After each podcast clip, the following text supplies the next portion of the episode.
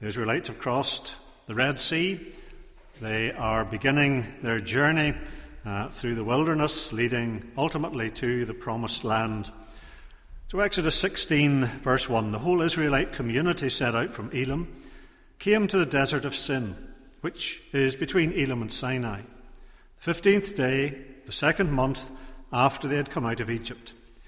In the desert, the whole community grumbled against Moses and Aaron the Israelites said to them, If only we had died by the Lord's hand in Egypt. There we sat round pots of meat and ate all the food we wanted. But you have brought us out into this desert to starve this entire assembly to death. Then the Lord said to Moses, I will rain down bread from heaven for you. The people are to go out each day and gather enough for that day. In this way I will test them and see whether they will follow my instructions. On the sixth day, they are to prepare what they bring in, and that is to be twice as much as they gather on the other days. So Moses and Aaron said to all the Israelites, In the evening you will know that it was the Lord who brought you out of Egypt, and in the morning you will see the glory of the Lord, because he has heard your grumbling against him. Who are we that you should grumble against us? Moses said also, you will know that it was the Lord when he gives you meat to eat in the evening and all the bread you want in the morning, because he has heard your grumbling against him. Who are we? You are not grumbling against us, but against the Lord. Then Moses told Aaron, Say to the entire Israelite community, Come before the Lord, for he has heard your grumbling. While Aaron was speaking to the whole Israelite community, they looked towards the desert, and there was the glory of the Lord appearing in the cloud. The Lord said to Moses, I've heard the grumbling of the Israelites. Tell them, at twilight you will eat meat, and in the morning you will be filled with bread. Then you will know that I am the Lord your God. That evening, quail came and covered the camp, and in the morning there was a layer of dew around the camp. When the dew was gone, thin flakes like frost on the ground appeared on the desert floor. When the Israelites saw it, they said to each other, What is it? For they did not know what it was. Moses said to them, It is the bread the Lord has given you to eat. This is what the Lord has commanded. Each one is to gather as much as he needs. Take an omer for each person you have in your tent. The Israelites did as they were told.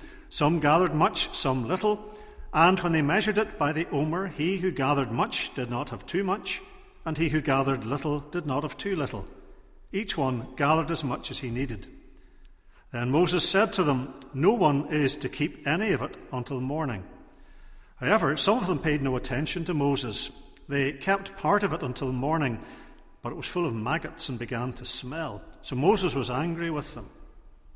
Each morning, everyone gathered as much as he needed, and when the sun grew hot, it melted away. On the sixth day, they gathered twice as much, two omers for each person. And the leaders of the community came and reported this to Moses. He said to them, This is what the Lord commanded. Tomorrow is to be a day of rest, a holy Sabbath to the Lord. So bake what you want to bake and boil what you want to boil. Save whatever is left and keep it until morning. So they saved it until morning, as Moses commanded, and it did not stink or get maggots in it. Eat it today, Moses said, because today is a Sabbath to the Lord. You'll not find any of it on the ground today. Six days you're to gather it, but on the seventh day, the Sabbath, there will not be any. Nevertheless, some of the people went out on the seventh day to gather it, but they found none. Then the Lord said to Moses, How long will you refuse to keep my commands and my instructions? Bear in mind that the Lord has given you the Sabbath. That is why on the sixth day he gives you bread for two days. Everyone is to stay where he is on the seventh day. No one is to go out. So the people rested on the seventh day. The people of Israel called the bread manna. It was white like coriander seed and tasted like wafers made with honey. Moses said, This is what the Lord has commanded. Take an omer of manna and keep it for the generations to come, so they can see the bread I gave you to eat in the desert when I brought you out of Egypt. So Moses said to Aaron, Take a jar, put an omer of manna in it, then place it before the Lord to be kept for the generations to come. As the Lord commanded Moses, Aaron put the manna in front of the testimony that it might be kept. The Israelites ate manna for 40 years until they came to a land that was settled. They ate manna until they reached the border of Canaan. An omer is one tenth of an ephah. If you had to use the same staple food for 40 years, how well would you cope? This is possibly a question more for the ladies than for the men. How soon would the recipes run out?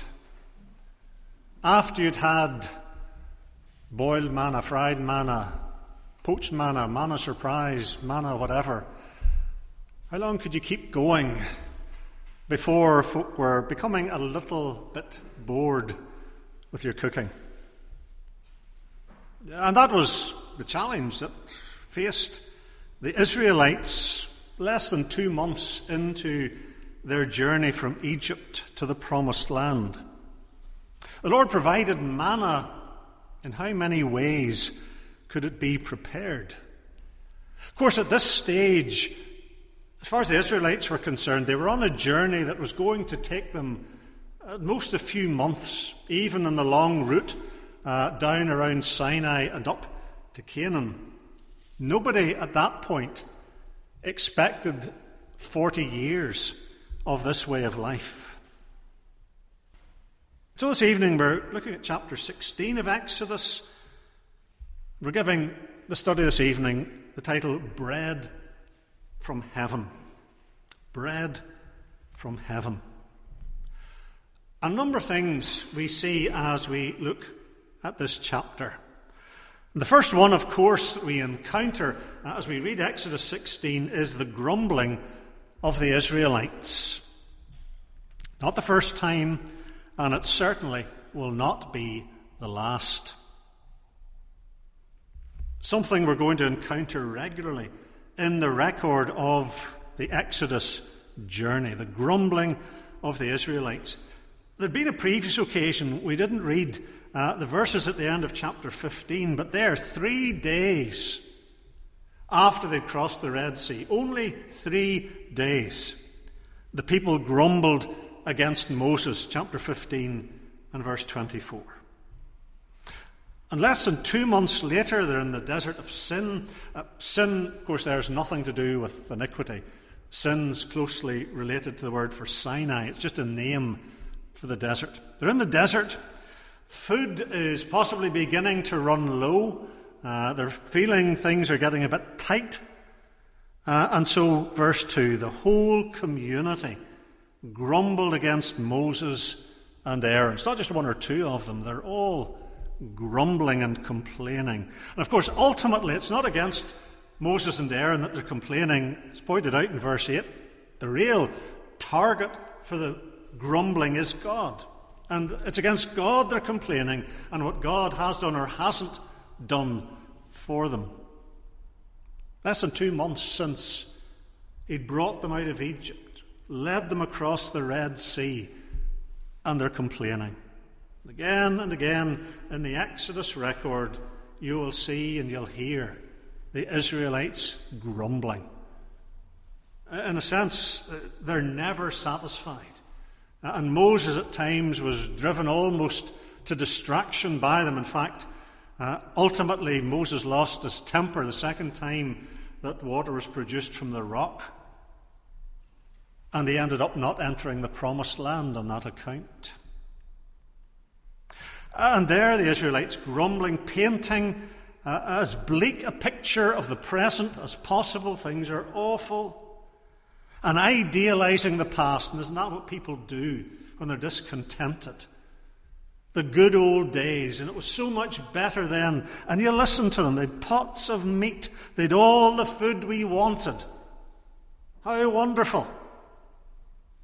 Except they're conveniently forgetting the fact they were slaves who were being worked to death, whose firstborn males were being killed. But no, that's conveniently forgotten. And all they think of is how much food we used to have. And again, as so often happens, their leaders are misrepresented, their motives are misrepresented. You have brought us out into this desert to starve this entire assembly to death, firstly. Now, they know perfectly well Moses and Aaron are not bringing the people out to kill them, but that doesn't stop them saying that. And when people are in that mindset and that grumbling and complaining, then everything is painted in the worst possible colours. The past is idealised, it used to be great, and everything in the present is awful. And you see just how human the Israelites are. They forget what God has done for them. And they're putting their focus on their present circumstances. And this is instructive. Uh, and this is something that we need to take note of. They've taken their eyes off the Lord who has done such great things for them just a very short time before. And instead of focusing on Him, they're focusing on their circumstances. And it is a very quick decline. It's a matter of weeks, and it's not even the first time. It only took them three days out from Egypt before they were starting to complain. And surely there's a warning to God's people in every age that at times we're, we're not so very different from the Israelites. They may have lived thousands of years ago, but they're people just like us. And we can identify with them, with their mistakes, uh, and with their outlook. Aren't there the times when perhaps things are difficult, when things are a struggle? And rather than focusing on God and on His promises, we become wrapped up in our circumstances. Rather than trusting God's provision and God's promises to us, we become preoccupied with the difficulties of the struggles or the hard times we're going through. We were exhorted uh, and we're told, in fact, by Paul, 2 Corinthians 5 7, we walk by faith, not by sight. And that should characterize the Lord's people. Like even in the circumstances we find ourselves in at present with the increasing threat of disease and the panic, it's the only word for it, around us and so many people. How, as Christians, do we respond? Well, we're not naive. We wash our hands, we take sensible precautions, I trust. We're not for a moment saying, because I'm a Christian, nothing can happen to me. And the evidence points the other way. The first doctor to identify coronavirus and flag up its existence was a Christian. And he died. So just because you're a Christian doesn't mean that you'll not get sick, that you might not even die. But our eyes fixed on the Lord who is sovereign in these circumstances and who's working out his purpose, even if we understand very little of it. And if we keep our focus on the Lord, we're delivered from the panic and the folly of so many around us. Things that are done and the things that are said that are so foolish. And as Christians, we have a hope in the Lord that will bring us through whatever the trial happens to be. But we are to take the Lord at his word. Isn't this the Lord who's promised us? Hebrews 13:5. Never will I leave you, never will I forsake you. Well, that doesn't stop. When some particular difficulty or challenge comes along, and as it were, the promise is switched off. The promise is as real today as it ever has been or ever will be. But do we trust God to provide whatever we need for health, for sickness, or worse? When we focus on our circumstances, we so easily fall into the outlook of the Israelites of grumbling and why does God let this happen? Does God love me because my circumstances are difficult and I've got problems and struggles? And we can slip into that grumbling kind of outlook. And it's a spirit uh, that, that is deeply damaging for our Christian life. When we start to grumble against God and complain about what He's done or what He hasn't done, rather than focusing on His promises and His grace and His goodness to us. We can learn from the Israelites and their grumbling attitude, focused on circumstances rather than on God and what God has done for them. The grumbling of the Israelites. But then, secondly, we see the provision of the Lord. The provision of the Lord. How does God respond? And God responds very generously and very graciously to these people. There will be times later in the Exodus when grumbling will be met with something a great deal more severe than this. But, as it were, God is being very gentle with these people at the early stage of the Exodus. There's no punishment upon Israel at this point. Rather, verse 4, God says, I will rain down bread from heaven for you. And, and there is a, a stress on the abundance of the provision that God is making. All the bread you want. Is generous, gracious. A reflection and a contrast, perhaps, with what the Israelites were grumbling. We had all the food we wanted, and God says, I'll give you all the bread you want. I'll supply what you need. You'll be filled with bread, verse 12. There will be no complaints that God wasn't giving them enough, that He was keeping them on short rations. This is a God who provides richly for His people, not drip, drip of the minimum, but raining down the bread, filling them with food.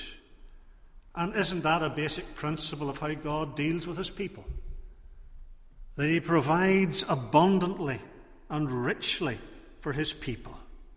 We sing in Psalm 23 The Lord is my shepherd, I shall not be in want. That is not saying that God will give us everything our hearts desire. We can think of whatever we want and God will give it to us. Of course not. It's within the limits of what is for God's glory and what is for our best interests. Within that, God will supply abundantly and richly. And we can be confident of that. And that's how he deals with the Israelites. For their grumbling and their ingratitude and their complaining, God is still so patient and so gracious. He provides the quail uh, verse 13, they have meat from these birds. And then verse 14, they have these thin flakes. It's almost as if difficult to describe exactly what this was like. And the Israelites don't know. They ask, What is it? Uh, and indeed, when uh, their, their, words pass through the Greek translation of the Old Testament, eventually we get the word manna. Manna, this is what it's going to be called.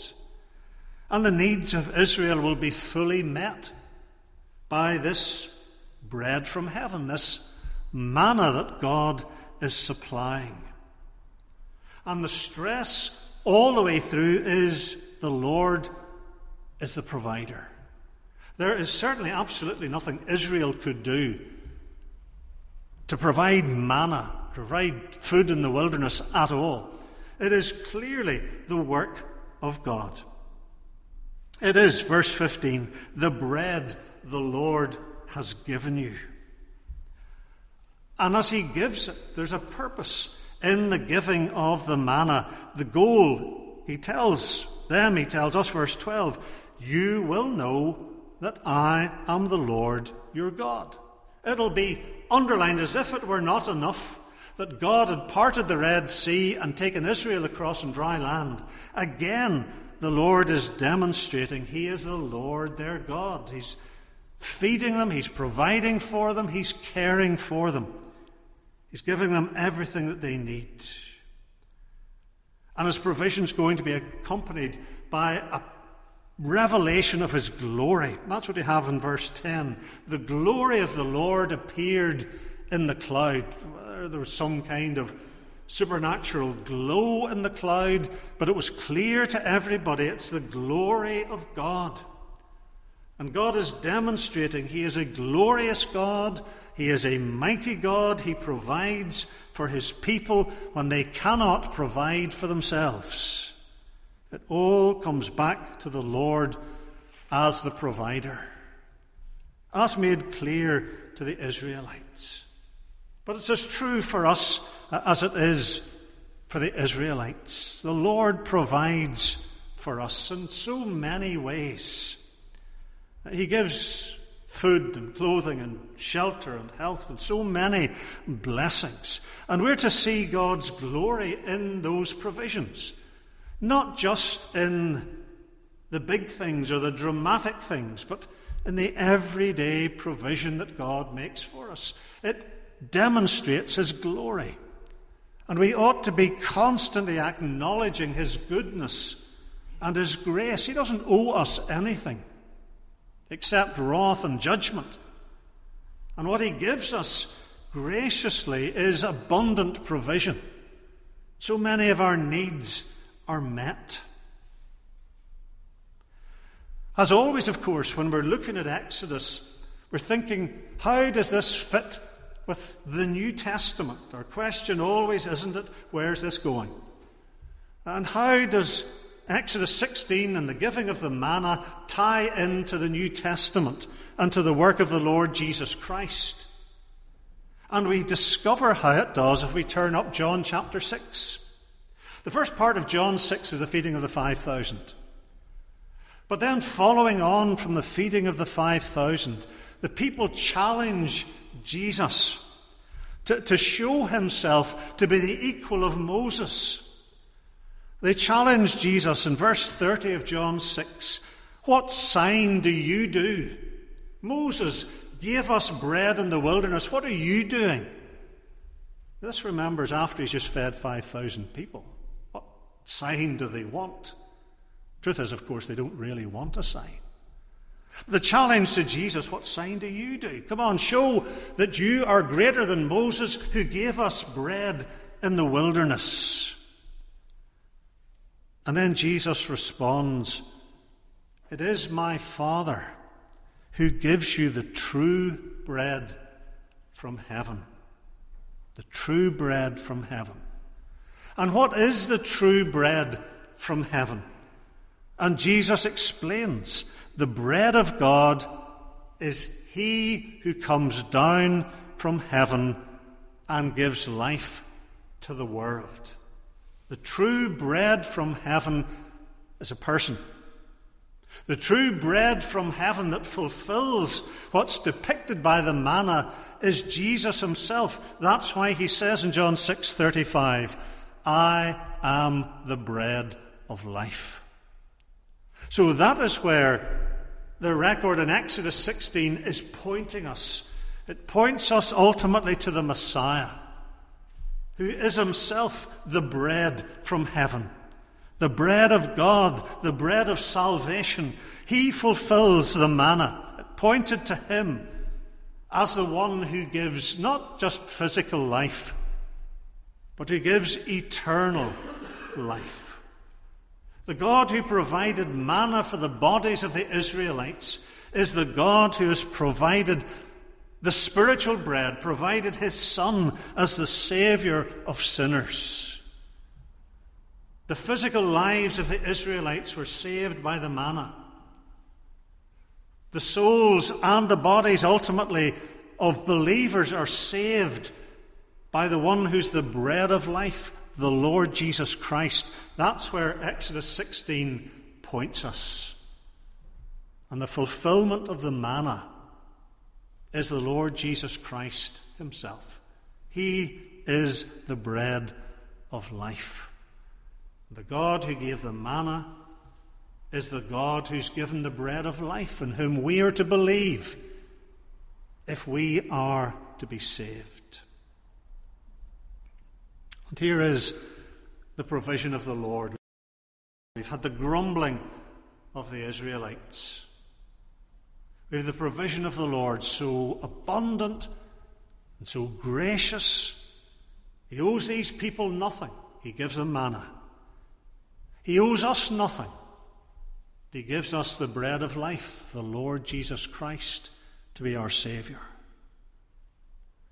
Then, thirdly, as we look at this chapter, we see the testing of the Israelites, the testing of the Israelites. Note how the Lord arranges the provision of the manna. God says in verse 4, I will test them and see whether they will follow my instructions. He's going to give it in a very precise way.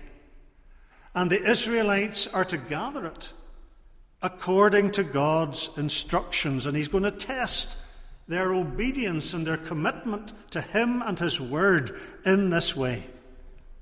Because you see, God gave manna for six days. And each day they were to gather enough for that day. There was to be no hoarding. Well, that sounds contemporary, doesn't it?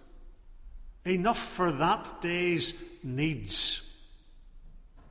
And then, on the day before the Sabbath, they were to gather for two days. Because on the Sabbath there wouldn't be any manna. Two days' supply just before the Sabbath. And it wouldn't rot the next day. Anything that was hoarded rotted. Wouldn't that be interesting if so much that's being hoarded uh, at the minute, the next morning had rotted? A mighty surprise for a few folk. But God determines how and when the manna will be given and collected. And Israel's responsibility is to obey God. Of course, some obeyed, others disobeyed. Some of them paid no attention to Moses, verse 20. And there'll be a few occasions when they pay no attention to Moses. And if they keep the manna to the next morning, it's rotten. When they gather for the Sabbath, maybe they thought the day before the Sabbath, one day will do us, there'll be manna tomorrow. And they go out on Sabbath morning and there's nothing. In a sense, the Lord says, Well, I told you so. And so the test was would they obey God's command? And you can't circumvent it. They couldn't get around what God had said and what God was doing. They, they couldn't somehow manage to keep manna fresh a day late. God made sure it couldn't be kept. And equally well, if they went out on the Sabbath, there was no way there was going to be any manna there. God's testing them. As he had at Marah uh, at the end of chapter 15, he tested them. Will they obey his command? And that is the test with regard to the manna. Will they do what God tells them? The basic issue, really, isn't it, is do they trust the Lord and recognize their dependence on Him? Do they trust God? Particularly for the Sabbath, do they trust God to provide for them? That there will be enough manna for two days when they go out the day before? Do they recognize their dependence on God for whatever they need? And as always, their response to God's command shows the condition of their heart. The actions flow from the attitude of their heart, their attitude to God. And that's the test. What's in the hearts of these people? Do they trust God? Do they recognize they're dependent on Him? And in different ways, God does test His people. He still does. He tests us not to provide information that he hasn't got, as if God didn't know things about us and had to test us to find out. He knows all things. And thankfully, God doesn't test his people with the aim of making them fail. That's not his goal. God tests us for our benefit so that we understand ourselves better our faith is strengthened as we obey God and see He keeps providing for us. So the tests that the Lord permits to come to us are to strengthen our faith and our dependence on Him. They're not for God's benefit, they're for the benefit of His people. And that's why we can pray with the psalmist in Psalm 26 and verse 2 Test me, test me, O Lord and try me. Examine my heart and my mind. And so that the Lord will show us how we are going on with Him. If there is sin, that He will show it to us, for us to confess and receive forgiveness, that we learn about ourselves. The tests of God help us to understand where we are spiritually. I can highlight issues that need to be dealt with by His grace and His forgiveness. The testing of the Israelites for their benefit, the testing for the Lord's people for our benefit, to learn about ourselves, to learn about our spiritual condition, and what issues need to be addressed, and perhaps forgiveness sought, the testing of the Israelites. One last thing that we note in the chapter, and that's the Sabbath of the Lord. The Sabbath of the Lord, because the Sabbath plays an important part in this chapter, doesn't it? Not just in relation to uh, the manna, but this is significant. No manna is to be sought on the Sabbath, it won't be given. Manna gathered the previous day doesn't rot. In the providence of God, it keeps until the next day. But notice how the Sabbath's described. This is what is important a holy Sabbath to the Lord. A holy Sabbath to the Lord. In other words, this is a day that God has given to be dedicated to Him. God is to be honoured particularly on the Sabbath. It is a day of rest, but it's truly a day of rest only when we are acknowledging the Lord and delighting in Him. That makes it a day of rest. If we're not acknowledging God, then being off on the Sabbath is perhaps a day of idleness or a day to use for your own pleasure. But it isn't the true rest for which God has made the Sabbath. It's resting in the Lord, it's delighting in Him, it's honouring Him. Notice this is before the Ten Commandments are given. It's chapter 20 before the Ten Commandments are given with the Sabbath, fourth commandment there. But the Sabbath is a creation ordinance. God rested at the end of the days of creation, and the Sabbath is a holy Sabbath to the Lord. And the principle of the Sabbath, of course, is included in the Ten Commandments in chapter 20. Does not that tell us how important the Sabbath ought to be to God's people. It's in a list of ten rules that include things like murder and theft. And the Sabbath is there as well. You think to observe some Christians that there are only nine commandments actually the Sabbath doesn't seem to figure in their thinking about God's spiritual and moral requirements, but it's there in the law, the one day in seven principle, a day that is to be regarded as holy, set apart for God with a focus on the Lord that we don't have time for in the busyness of other days. Yes, we, I trust we read our Bibles, we give time to prayer, but we can't focus on the Lord and the other days in the way that we can and we should on the Sabbath day. It's to be a delight. And it's sad that for some Christians, the whole idea of the Sabbath's a burden. And all they can think of is the things you can't do that day. And what a long day it is, and how do you get through it? But for the Christian, it's a day for the Lord, a day to focus on Him. Yes, there are responsibilities to be fulfilled. There is legitimate work of necessity and mercy to be done on the Sabbath. But the Lord is in our thoughts. It's a day to delight in. And it's in that sense that Jesus says in Mark 2:27, the Sabbath was made for man. How often that's been an excuse for doing whatever you like on the Sabbath day. That's not what the Lord means. It's made for man for his spiritual benefit for a focus on his God, his Lord, his Saviour. And then it's a delight. Then it's a day of opportunity and blessing, the Sabbath of the Lord. In that context, there's no manna There's no out busy gathering the manna, getting it in, and so on.